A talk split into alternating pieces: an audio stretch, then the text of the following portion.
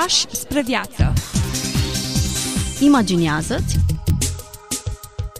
Descoperă Caută. Trăiește. trăiește. Trăiește Fii liber. Pași spre viață Bine v-am regăsit, dragi ascultători, la o nouă întâlnire. Bun revenit, îi spunem pastorului Ghiță Mocan în emisiunea noastră. Bine v-am regăsit în prag de sărbătoare. Pragul e din ce în ce mai apropiat de sărbătoarea în sine și noi ne-am propus pe parcursul acestei perioade de pregătire, de advent, cum e denumită această perioadă, să descoperim noi și noi fațetele acestei sărbători, sărbătoarea întrupării Domnului. Și pentru că am vorbit în episodul trecut despre modul în care primii creștini au celebrat nașterea Domnului și cum s-a instituit ca sărbătoare, cum a fost asociată cu ziua de 25 decembrie, care este corespondența în calendarul evreiesc a acestei sărbători. Astăzi ne-am propus să aflăm de când sărbătoresc românii și cum o fac. Până la urma urmei, creștinismul a venit destul de repede aici, ceea ce ar trebui să ne facă să ne gândim că sărbătoarea aceasta nu a fost străină de ținuturile noastre. Odată cu creștinismul, a ajuns timpuriu pe meleagurile noastre, cum spuneați și cum se confirmă istoriografic, ne-au venit și sărbătorile, printre care și sărbătoarea Crăciunului, sărbătoarea nașterii Mântuitorului. Odată pătrunsă această sărbătoare pe teritoriul României, ea, fără îndoială, a produs multă emoție și s-a ținut de la un an la altul tot mai bine organizat și tot mai uh, coerent, am putea zice. Doar că pe teritoriul uh, României avem o problemă legată de uh, izvoare, de material scris. Pentru că românii au început târziu să scrie despre ei și, uh, și când au început să scrie, au scris rar, au scris puțin, cu oarecare zgârcenie, pentru că multă vreme, secole nu puține, totul a mers pe o tradiție orală, de transmitere din generație în generație. Așa se face că, potrivit uh, etnologilor și antropologilor români care se ocupă de tot ceea ce înseamnă uh, istorie și viață uh, cultural-religioasă în România, se pare că primele texte despre sărbătorirea Crăciunului sunt colindele vechi, foarte vechi. Într-un mod paradoxal, un pic ironic, dar eu zic și frumos în același timp, nu avem texte, mă refer primele texte, care să ne descrie cum anume se întâmplau lucrurile la biserică, ce anume se predica, ce, de unde anume se citea. Noi bănuim că se citea din Evanghelii, din cele două Evanghelii, Matei, respectiv Luca, referatele nativității, nu? Dar uh, nu avem documente despre toate acestea și, cum ziceam, avem totuși texte din colinde, colinde scurte, colinde compuse într-o manieră astăzi din punct de vedere uh, poetic și a structurilor și așa, destul de precar, arhaice, da? cu elemente din natură, cu multe elemente din natură. Uh, prezența bradului, foarte interesant, în colindă mă refer, da? De asemenea, aluzii repetate și de, extrem de pitorești la zăpadă, la iarnă, pentru că la noi Crăciunul cade iarna, noi trăim într-o țară cu climă temperată. De asemenea... Cred că majoritatea colindelor și cele internaționale includ aceste elemente. Așa este. Și în țări unde nu ninge, nu? Unde nu e iarnă, cum e la noi... Se pulverizează zăpada totuși, artificială. Da, se face, da. Exact, mi-au spus cei din Australia că în ziua de 25 decembrie, în ciuda faptului că sunt în tricouri, pentru că e foarte cald, pe stradă la o anumită oră se pulverizează. Această asociere între sărbătoarea nașterii și uh, sezonul rece, nu putem scăpa de nici nu vrem să scăpăm, pentru că dă farmecul acestei, acestei sărbători. Și ce urma să vă spun are legătură cu asta. Se pare că în primele colinde care ni s-au păstrat, apare în unele dintre ele și elementul acesta practic, spiritual, duhovnicesc, de invitație pe care colindătorul o face celui colindat, creștinului colindat, să-l primească pe Hristos în casă, că afară e frig și ger și crivăț și bat vânturi afară și să nu-l lase pe prunc afară, ci să-l primească în casă. În care casă? În casa inimii, în casa familiei, în casa comuniunii.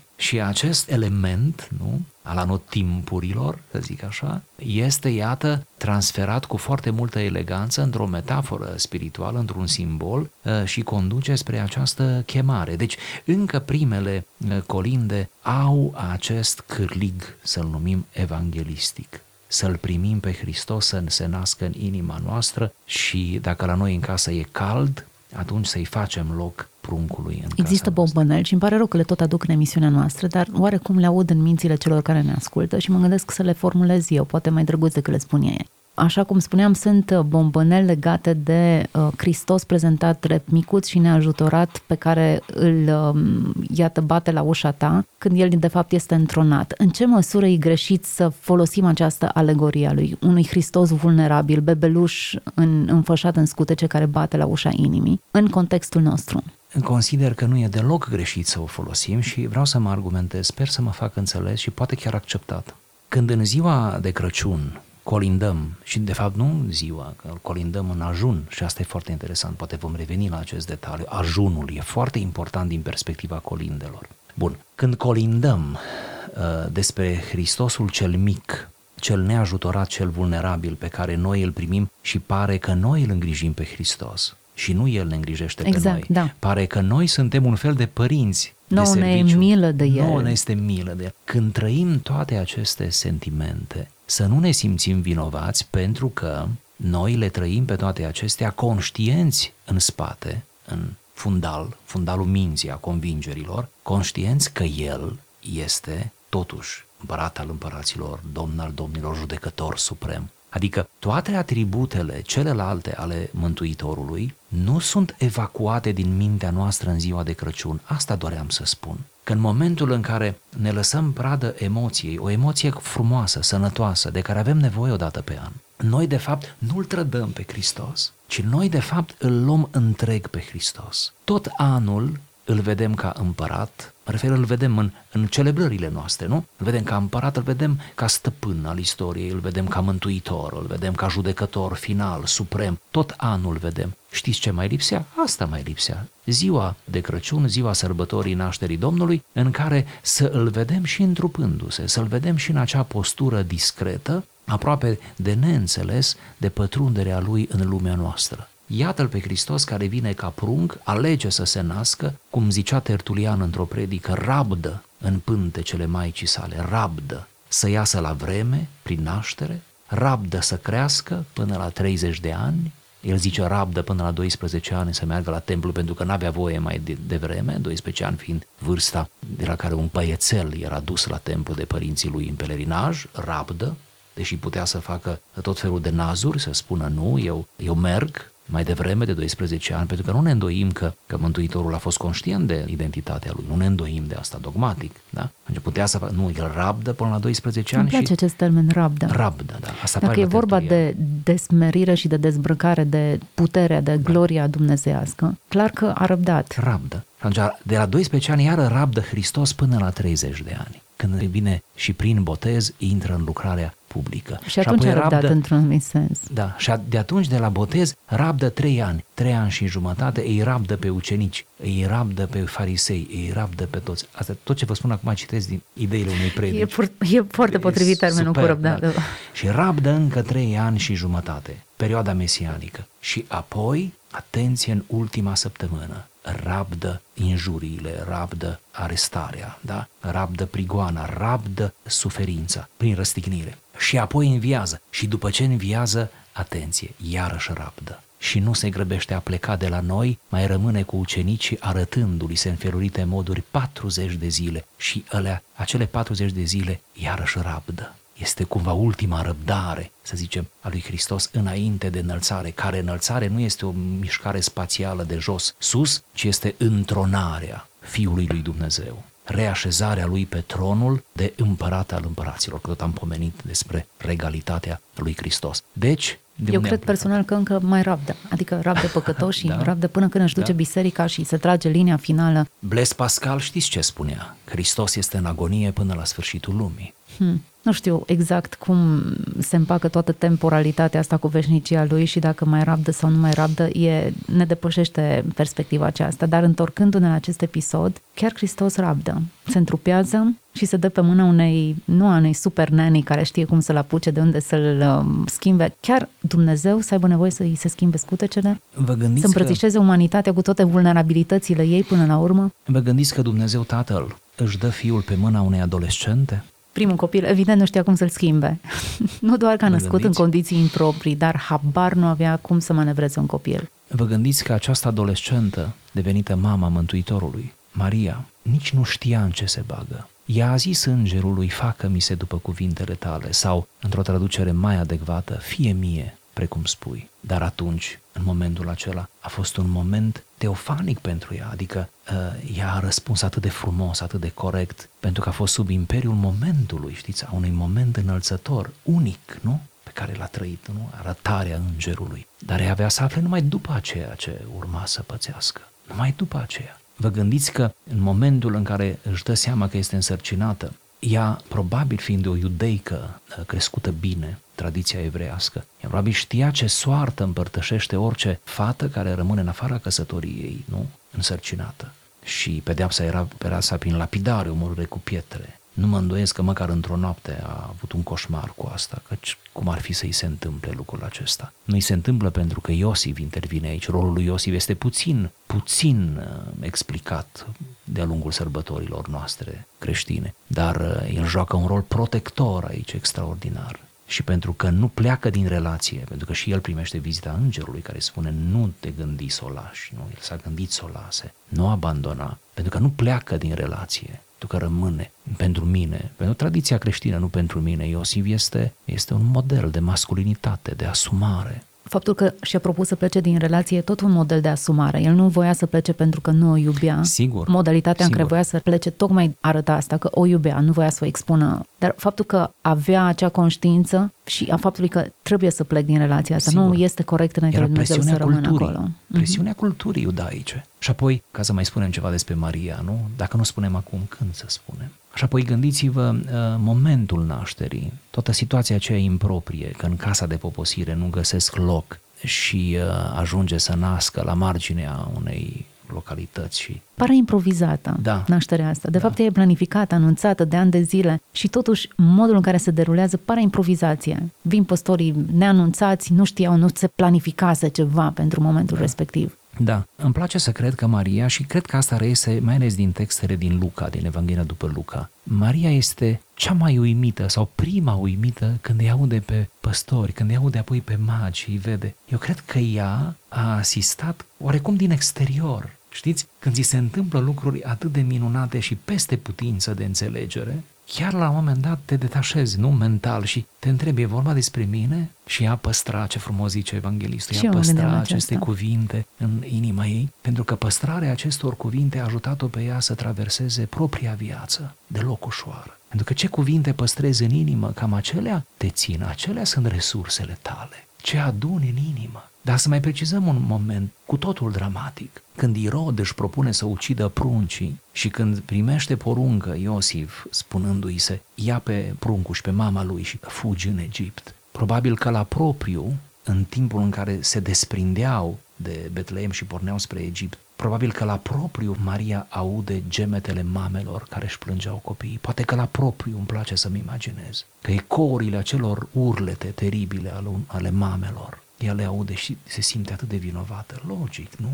Din cauza ei, din cauza pruncului ei. Și nu i-a fost ușor. Și nu i-a fost ușor. Și în Egipt nu știm despre perioada aceea, nu avem informații, dar ne putem gândi că Maria a fost străină printre străini. Câți ani a stat acolo? Ce spun tradițiile?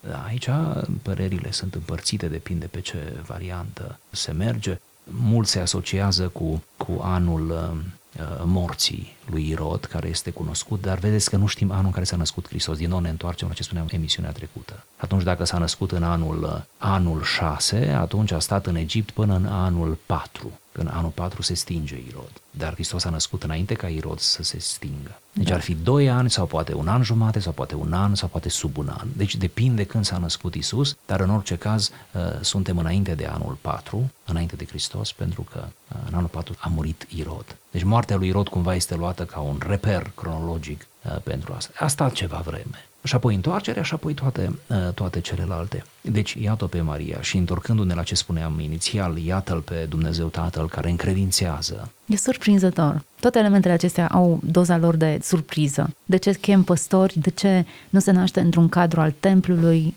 Uite cum se naște Ioan Botezătorul e dintr-un cuplu oarecum consacrat, aici alege obscuritatea, alege anonimatul, alege improvizația. Oricum, Hristos a fost nonconformist în toate relațiile lui. Se însoțea cu vame și se ducea la păcătoși acasă, vorbea cu femeia care avusese cinci bărbați. E clar că în toate tiparele lui de comportament era atipic, fără tipar. Așa este. Prezența magilor, respectiv a păstorilor, acoperă la nivel de simbol universalitatea întrupării. A faptului că dacă pruncul Hristos este găsit și de magii de departe și de păstorii de aproape, nu? Asta arată că și cei de departe și cei de aproape au șanse. Dacă este găsit Hristos și de cei învățați, magii, și de cei neînvățați, atunci arată că toți au șanse, indiferent de starea lor culturală. Dacă de cei bogați, iarăși magii, sau de cei săraci, păstorii, înseamnă că, indiferent de condiția materială, toți au șanse. Deci, cumva, prezența uh, magilor și a păstorilor în uh,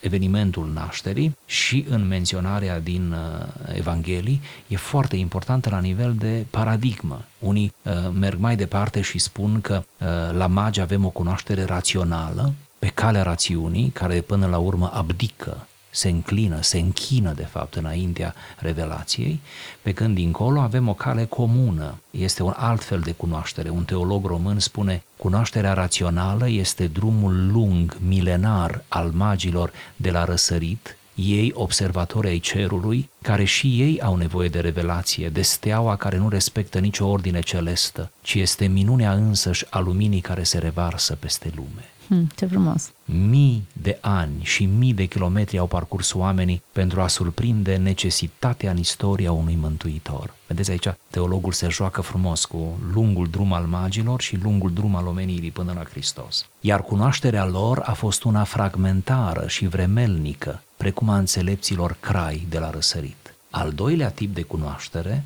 este acela al păstorilor curați cu inima, Profesia de păstor este o profesie a ascezei și a misiunii pastorale a bisericii, iar păstorul este omul singur care poate, din altitudinea firii sale, să surprindă prin rugăciune temeliile spirituale ale lumii.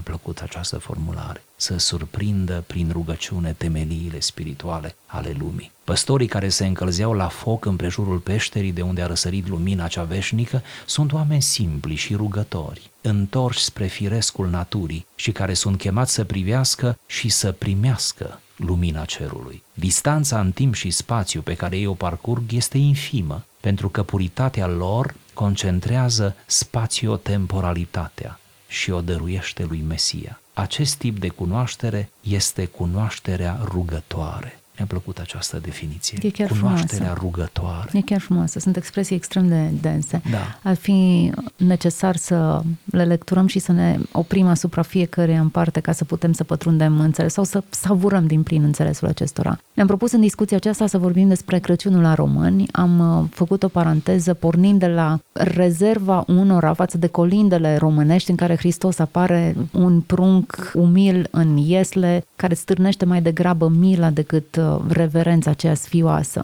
Or, um, dacă ne stârnește mila, ar trebui să înțelegem că Hristos exact asta a făcut, s-a dezbrăcat de toată gloria lui și s-a poziționat de bunăvoie, în mod intenționat, în această conjunctură demnă de milă. Nu s-a născut într-un palat, ci într-o familie modestă, exact așa cum vorbeam puțin mai devreme. Haideți să ne întoarcem puțin în spațiul acesta al nostru românesc și să vedem câteva ingrediente care țin de specificul nostru românesc, în modul în care am integrat această sărbătoare. Cred că primul element care ar trebui să-l menționăm este fenomenul colindatului, adică pornirea în ajun sau în anumite zone chiar cu o zi înainte de ajun, deci poate cu două zile, iată, înainte de Crăciun. Poate Doar cu românii trei. fac chestia asta? Um, nu doar românii, dar în orice caz, cu preponderență, lucrul acesta se întâmplă în estul Europei. Eu aș fi interesată cine mai face. Da, în comunitățile rușii o fac. din diaspora, Da, rușii doar o românii o fac. Da.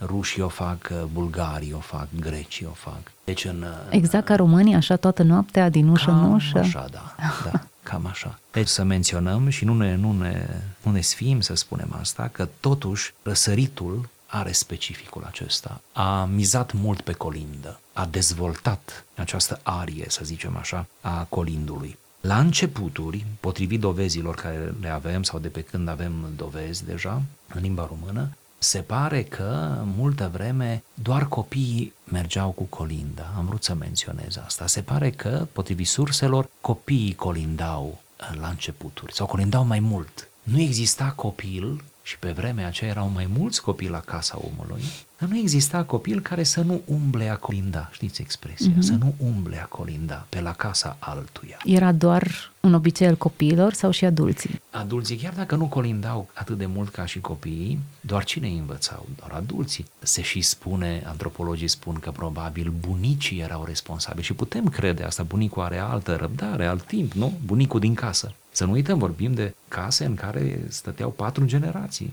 Deci un alt peisaj decât astăzi. Și atunci bunicul avea responsabilitatea de a transmite tradițiile ca oriunde în lume. Doar că aici bunicii au fost mai conștiincioși și au luat ca un mandat faptul acesta și învăța pe copii tot anul colinde și pe cum creștea încă o colindă și încă o colindă și porneau a colinda. În anumite părți din Transilvania ă, se numea mergem cu steaua mergem cu steaua însemna mergem să colindăm în ajun. Asta cu steaua era numai în ajun, adică în, în seara dinaintea Crăciunului. Uh, iar această idee de stea uh, este preluată, bineînțeles, din referatul biblic de la magi, de la steaua care uh, luminează. Vă rog să observați că cu timpul adulții au pornit și ei la colindat, astfel încât s-a ajuns că colindau deopotrivă și copiii și adulții, cum sper și astăzi că se colindă și copiii noștri merg a colinda și noi mergem, poate mai puțin decât ei, dar mergem, ne străduim. Observați, vă rog, acest fenomen. Colindul te duce în inima nopții, acelei nopți magice, a acelei nopți dinspre 24 spre 25, care e o noapte mai importantă sub aspectul semnificației decât noaptea de Revelion. Să mă iertați că am făcut această precizare, dar am vrut să o fac. Deci sub aspectul semnificației, a mesajului, a emoției, eu cred că aceea e noaptea, nu noaptea de Revelion, pentru că în noaptea de Revelion noi nu avem nimic religios, nu avem niciun cântec, noi nu avem colindă de Revelion. Știu, avem Sorcova, știu, e altceva, da? Care vine după anul nou, da? Nu în noaptea de Revelion. Când ne sorcovim, ne facem urări, da? Dar aceea, cum zic, nu este noaptea respectivă. Deci colinda are această, are o dublă semnificație practică. Pe de o parte, te adâncește în noapte, în noaptea aceea magică. De altă parte, a doua semnificație, te poartă pe la alții, te poartă la casa altuia. Este un fel de comuniune emoționantă. Este acea comuniune care stă sub semnul cuvântului din colindă, deschide ușa creștine. Se considera, mai ales în zonele rurale și se consideră și astăzi, că acel om care închide ușa în, în seara de ajun, care nu primește colindători, e un om pierdut, pe care nu-l colindă nimeni, pentru că nu vrea el să fie colindat, știți? Nu vrea el să fie colindat. Cine nu deschide ușa, cine nu ne primește, cine s-a baricadat în casă și s-a pus la culcare și nu stă cu ochii pe fereastră noaptea aceea, pentru că și dacă nu mergi cu colinda, vei fi colindat, adică tot ești prins în colindă. Asta e frumos. Deci cine nu-și deschide ușa și inima și nu te așează la masă, nu te servește cu ceva, acela nu e creștin. Știu, lucrurile sunt supralicitate, de acord, dar luați-o, vă rog, în emoția acelui, uh, acelui moment. Eu, ca foarte mulți care ne ascultă, am mers ani de zile în uh, copilărie, în adolescență cu Colinda, adică ani de zile, fiecare an, și nu o seară, ci mai multe seri. Cam trei. Cam trei seri mergeam, da. Copiii mei merg trei seri, de exemplu, și acum, ceea ce pentru mine este o reală bucurie. Bun.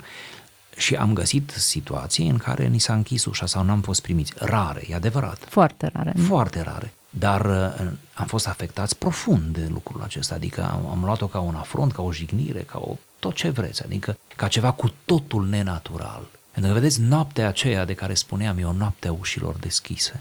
Acum trebuie să remarcăm o, o ușoară scădere a interesului față de colindat. Dacă în perioada comunistă era un adevărat manifest să ieși pe stradă, urmăriți de securitate. Nu sunt puține cazurile în care uh, tinerii, în mod special, că ei mergeau, dar și copiii uneori mergeau cu colindul, erau urmăriți de securitate. Dacă um, în acea perioadă exista suspans și deschidere maximă, nu exista la orice oră mergeai să nu se aprindă toate luminile și contextul în care era un preț foarte mare să poți să ieși afară cu un platou de prăjituri știind că nu se găsea zahăr, nu ulei, nu făină, nu o grămadă, nu găseai mare lucru. Nu îmi amintesc să fi mers la cineva și să nu fi ieșit măcar cu un platou de cornulețe afară sau cu sandvișuri alteori sau cu orice exista sau dorința ceai aceasta cald. sau cu Da. ceai cald, da. În contextul actual, în timp ce fiecare magazin uh, rulează colinde, uneori chiar începând cu luna noiembrie. Interesul față de acest uh, obicei a scăzut, chiar becurile nu se mai aprind, oamenii merg mai puțin în colindă, mai puțin ies să servească,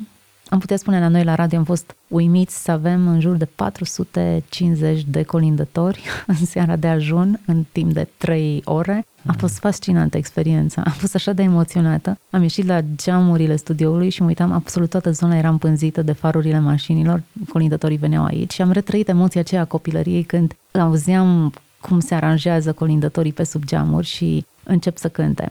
Da, cred că există emoție atașată acestui obicei. O emoție, din păcate, din ce în ce mai mult diluată. Oare faptul că se prelungește pe toată perioada lunii decembrie a scăzut din intensitatea acestei sărbători sau faptul că avem colinde interpretate impecabil pe CD-urile și în mașinile noastre ne face să fim mai mofturoși la cântecele pe care le auzim pe străzi interpretate de grupuri neprofesioniste? Pot fi câteva cauze. Cred că și faptul acesta înseamnă ceva. Mă gândesc că începem prea devreme de exemplu, observ de la un an la altul o tendință tot mai mare de a colinda începând din noiembrie, de a colinda în sensul oficial, de a face concert de colinde, vreau să spun. Uh, sigur, cineva m-ar putea întreba și ce e rău în asta, nu e nimic rău în asta, doar că ne facem de servicii indirecte, cum ar veni. Un alt motiv este tocmai abundența concertelor. Unele dintre ele, din punct de vedere muzical, la o înaltă ținută. Faptul că în orice oraș și Aș îndrăzni să afirm că aproape orice biserică de oraș întâmpină Crăciunul cu un concert, care de obicei nu este în ajun, ci este mult înainte de ajun. Deci faptul că avem concert la biserică, avem concert la Casa de Cultură, avem concert în mijlocul orașului, nu e rău că avem, doar că, iată, ca un efect, cumva, ne gândim că a colinda este o treabă profesionistă și o fac uh, profesioniști și trebuie să o facă doar ei. Iată un impediment. De asemenea, poate și faptul că avem atâta colindă în mediul virtual, uh, la radio, televiziune și media în general, produce o anumită o suprasaturație. Poate că toate acestea ar trebui să învățăm să le depășim și să știm că nu-i mai dulce colind decât atunci când o colinzi tu. Cum o colinzi, cum poți. Numai profesioniștii fac cum trebuie. Muzical mă refer. Tu colindă cum poți. Că nu există legătură între oameni mai adâncă decât atunci când te duci să colinzi pe cineva. Nu contează pe cine, da? Și nu contează în ce formulă te duci, că poți să mergi doar cu soția. Recomand ceva ce noi ca familie practicăm de câțiva ani și vrem să nu ne lăsăm de obiceiul acesta. Recomand cu drag ascultătorilor dumneavoastră. În preajma sărbătorii de Crăciun și între Crăciun și Anul Nou, când noi vizităm pe cineva, mergem în vizită și ne planificăm să cam mergem în vizită, nu intrăm în casă, ci din prag colindăm. Noi ca familie, deci să nu vă imaginați că e ceva organizat, dar colinde mm. foarte uzuale, obișnuite, care le știm, la care nu ne încurcăm. și colindăm și mergem în vizită la apropiați, la prieteni, la familie alărgită, deci și cu toate acestea sunt emoționați, dar dacă am fi un pic mai oficial, știți? Ce frumos! Da, și... Vă așteptăm și pe la noi. Da, și des, ei deschid ușa și să intrăm și noi spunem nu, întâi colinda, și apoi, după aceea intrăm. Da, și după aceea intrăm și ei vin în, în ușă și uh, jumătate stăm afară, jumătate înăuntru uh, și cântă împreună cu noi. Este minunat, este minunat. Știu, este ceva cu totul amical, neprofesionist, amatoricesc, dar dacă și colinda o facem prea profesională, atunci ce se va alege de noi? Trebuie să încheiem emisiunea aceasta. Mai exista o întrebare pe care o aveam și v-aș ruga măcar tangențial să faceți referire la ea, legată de infuzia de păgânism în colindă, de capra sau alte lucruri care n-au nimic de a face cu creștinismul și care s-ar putea să ridice sau să suscite rezerve din partea unor creștini care socotesc colindatul prea lumesc sau prea păgân. Un sfat înțelept ar fi să operăm o selecție între colinde. Iar acele colinde care conțin prea multe elemente culturale, acestea sunt elemente culturale pe care nu stăm să le explicăm și oricum ar trebui să ne pregătim aparte, mă gândesc, pentru și ar trebui să vină un specialist în folclor până la urmă. Deci, să facem o selecție în colinde, nu cred că e greșit. Până la urmă, colindele sunt o colecție de cântece, nu e scriptura însăși, nu? Și atunci putem să facem o, o colecție. Așa că sfătuiesc pe toți aceia care au asemenea ezitări să se relaxeze și să colinde doar acele colinde care, cu care rezonează sufletul lor. Nu cred că trebuie să colindăm a contrcăr împotriva inimii. Cred că trebuie să colindăm după cum ne este crezul, după cum ne sunt sentimentele, după cum simțim și mai ales să colindăm acele colinde care în anul acela ni se lipesc de inimă. Eu în fiecare an am câte o colindă care mi se lipește de inimă. Câte una este din trecut, din acelea cunoscute, sau câteodată colindă proaspătă care a apărut în anul acela în România, cântată de ceva interpret și care mi se lipește de inimă. Foarte frumos. Ne oprim astăzi aici. Iată, sărbătoarea ne bate la ușă. Nu putem decât să facem urări ca această sărbătoare să fie una care să ne primenească mințile, inimile, să ne aducă mai aproape de Hristos și de înțelesul acestor lucruri atât de adânci, atât de frumoase pe care le amintim în aceste emisiuni, dar de care și noi ne apropiem cu sfială și cu dorința de a cunoaște mai mult. Să aveți sărbători cu folos și cu binecuvântare. Pași spre viață. Imaginează-ți Descoperă. Caută. Trăiește. Trăiește. Trăiește. Fii liber. Pași spre viață.